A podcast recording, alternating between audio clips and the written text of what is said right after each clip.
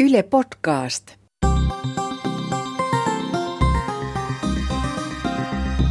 Tiede Ykkönen podcast. Tässä podcastissa puhutaan yksilöllisestä lääketieteestä. Kysyin asiaa professori Kimmo Porkalta HUSin hematologian klinikalta. Leukemioiden hoidossa ajattelu on aika pitkällä. No, meidän tavoite on, on sellainen, että me pyritään jokainen potilas tutkimaan mahdollisimman tarkkaan. Me on nyt huomattu, että koskee jotenkin syöpäpotilaita, että lähes joka potilas on pikkasen erilainen siitä omalta taudiltaan, vaikka, vaikka se voidaan luokitella tietyn tyyppiseksi taudiksi, vaikka että se olisi tämmöinen myelomatauti tai vaikka syövissä, vaikka rintasyöpä. Niin ne kuitenkin jakautuu sitten niin hirveän moneen alaluokkaan siinä, jotka sitten kuitenkin tulee vaatimaan ehkä vähän erilaista hoitoa.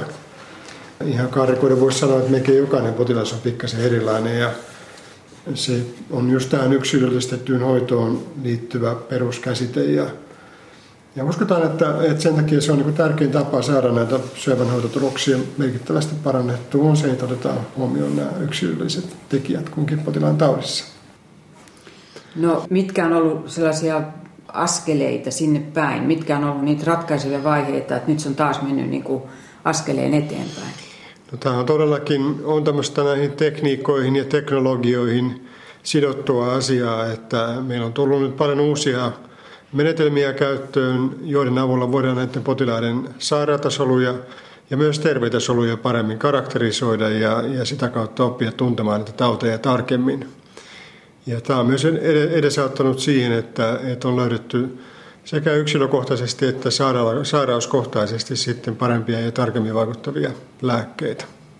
Miten se toteutuu tällä hetkellä sen leukemiapotilaan hoidossa? Miten se näkyy käytännössä? No, käytännössä tällä hetkellä vielä niin valtaosa meidän potilaista hoidetaan kyllä ihan perinteisesti, eli solusaapaajahoidolla, sädehoidolla ja tämän tyyppisellä hoidolla, ja sitten osalle potilaalle tehdään tämmöinen, tämmöinen kantasolujen siirto, allogeeninen kantasolujen siirto. Mutta, ja kaikki nämä hoidot on tämmöisiä ei-kohdennettuja ja, ja tuota, no, niin sitä kautta myös paljon sivuvaikutuksia aiheuttavaa. Mutta meillä on muutamia tautiryhmiä, jotka on juuri tällä tavalla, että on taudin perussyy on hyvin löytynyt ja, ja, ja sitä kautta on, on kehitetty uusia lääkkeitä, jotka on paljon tarkemmin vaikuttavia ja, ja sitä kautta tehokkaampia ja turvallisempia. Näitä on muutamia leukemiaryhmiä tällä hetkellä olemassa ja, ja sen määrä kyllä lisääntyy ihan koko ajan ja uskoisin, että kymmenen vuoden sisällä niin tästä tulee ihan valta hoitomuoto tästä kohdennetusta ja yksilöllistetystä hoidosta. Syöpähän aiheutuu siitä, että ihan normaalisti toimiviin geeneihin tulee virheitä ja ne alkaa toimia poikkeavalla tavalla. Yleensä sillä tavalla, että, että niiden geenien toiminta kovasti vilkastuu ja lisääntyy ja, ja, ja tuota, sitä kautta myös koko solun.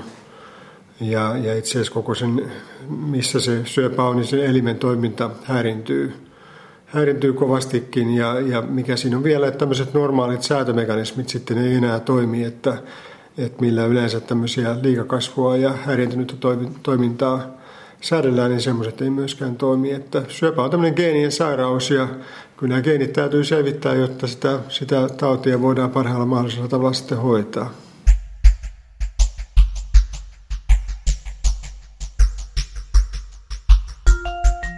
Tällä hetkellä jokaisen leukemiapotilaan näyte analysoidaan syövän geenien osalta. Erityisinä kohteena ovat nimenomaan akuuttia myeloista leukemiaa sairastavat potilaat. Taudilla on huono ennuste ja se uusii helposti. Akuutin myeloisen leukemian geenit tunnetaan aika hyvin, sanoo Kimmo Porkka. Koska niitä geenipoikkeavia on itse asiassa aika paljon, mitä niistä potilaista löytyy. Ja ihan kaikkien merkitystä me ei vielä ymmärretä, mitä ne johtuu, mistä ne johtuu. Että esimerkiksi oli puhe tästä A M L-taudista, tästä akuutista myeloisesta leukemiasta, joka on siis aikuisten yleisin leukemia, niin sen tämmöinen geenitausta tunnetaan poikkeuksellisen hyvin, ehkä paremmin kuin minkään muun syövän geenitausta.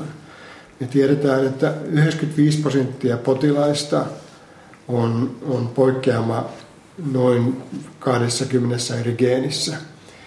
Et se on se, niin kuin, tavallaan se paletti, millä me pelataan.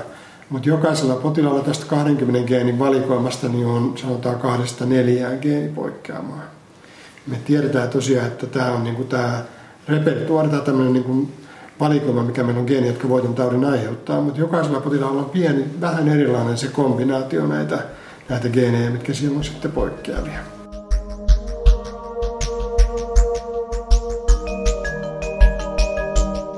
Leukemiasolujen geenit on siis tunnettava, että täsmälääkettä voidaan hakea. Tässä kun lähdetään liikkeelle geeneistä ja geenien tuotteista, niin sieltä löytyy paljon poikkeavuuksia kaikissa syöpäsoluissa. Näitä poikkeavuuksia on, mutta aika paljon on vielä kuitenkin niin, että me ei ihan kaikkia niitä poikkeavuuksia ymmärretä, tai itse asiassa valtaosa poikkeavuuksista ei ymmärretä, että minkä takia ne on ja, ja, ja miten, mitä ne sitten aiheuttaa siellä solussa.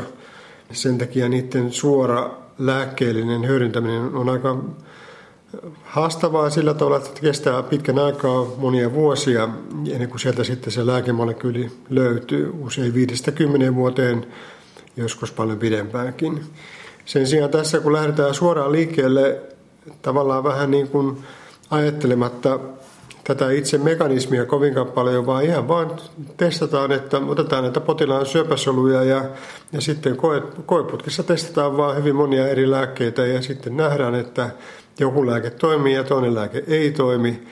Ja, ja vaikka ei välittömästi ymmärretäkään lainkaan sitä, että minkä ihmeen takia tämä yksi lääke toimii, niin se kuitenkin selkeästi toimii siellä syöpäsolussa. Ja sen jälkeen meillä on jo tämmöinen ehdokaslääke olemassa, josta voidaan lähteä liikkeelle ja sitten alkaa selvittää sitä, että minkä takia se toimii ja löytyykö ne potilaat sitten, mitkä parhaiten sitten vastaa tälle lääkkeelle.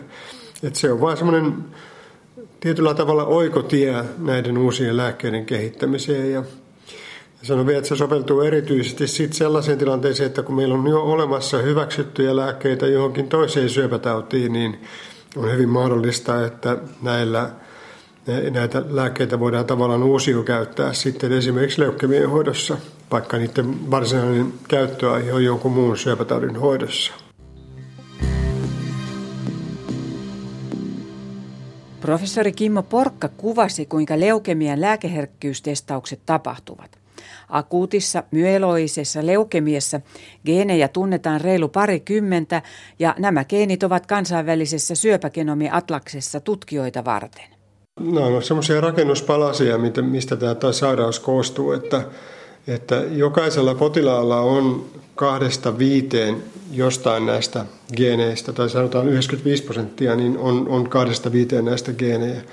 Ja sitten meillä on aika pitkä häntä semmoisia harvinaisia geenejä, jotka kuitenkin myös aiheuttaa tämän taudin. Et kyllähän tämä on hyvin tärkeää tietoa. Siinä on vähän just se, että tullaan siihen yksilöllistettyyn lääketieteeseen ja hoitoon tässä juuri, että vaikka tämä määrä on aika rajallinen, että on vain kaksikymmentäkolme geeniä, jotka aika ison osan taudeista selittää, niin kuitenkin niitä yhdistelmiä on niin paljon, että niitä on kymmeniä tuhansia, mitä näistä kaksikymmentäkolme saadaan sitten aikaiseksi, että Että kyllä se, silleen, se on tärkeää tietoa, mutta että se vielä aika, aika vähän kertoo sitä, mitä hoitoa pitäisi antaa.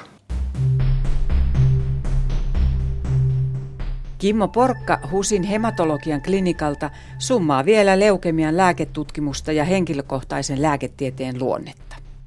Siinä on kaksi tämmöistä perusmenetelmää. On, on se, että todellakin selvitellään niitä geenejä ja geenien tuotteita, joko sitä transkriptia, sitä, sitä R N A-puolta tai sitten ihan proteiinitasolla olevia asioita, että niin kuin hyvin tarkasti karakterisoidaan sitä, että... Määritellään siis. Niin, määritellään, että miten se, solu, miten se syöpäsolu toimii ja, ja mitkä ne on ne semmoiset herkät ja haavoittavat kohteet siinä sen solun toiminnassa. Eli todellakin ymmärretään hyvin tarkasti sen solun toimintaa. Ja, ja sitä kautta sitten se on yleensä semmoinen hyvin hidas ja hyvin, hyvin työläs prosessi, mutta se on... tietenkin erittäin tärkeä ja, ja keskeinen osa meidän lääkekehitystä. Toinen tapa on sitten se, että vähän viitattiinkin tässä jo on tämmöinen, että vaan testataan sitten joko tämmöisiä jo, niin kuin me tehdään, että hyvin lähellä, joko jo hyväksyttyjä lääkkeitä tai sitten hyvin pian käyttöön tulevia lääkkeitä tai sitten tehdään sen vieläkin paljon paljon laajemmassa skaalassa, että testataan kymmeniä tuhansia eli satoja tuhansia erilaisia molekyylejä. Josta on tietysti aika pitkä matka itse lääkkeeksi, mutta kuitenkin saadaan saada semmoisia vinkkejä, että mitkä lääkkeet voisi vois sitten toimia. Täällä puhutaan tämmöistä lääkeseulonnasta niin kuin laajassa, laajassa skaalassa ja molempia tehdään ja molempia tarvitaan. Että...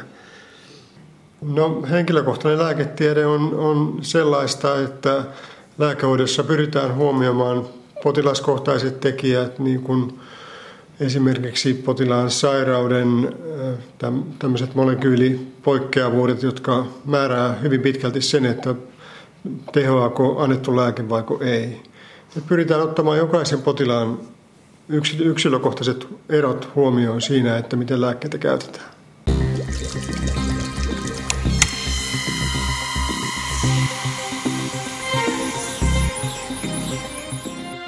Tiede Ykkönen podcast. Yle Podcast.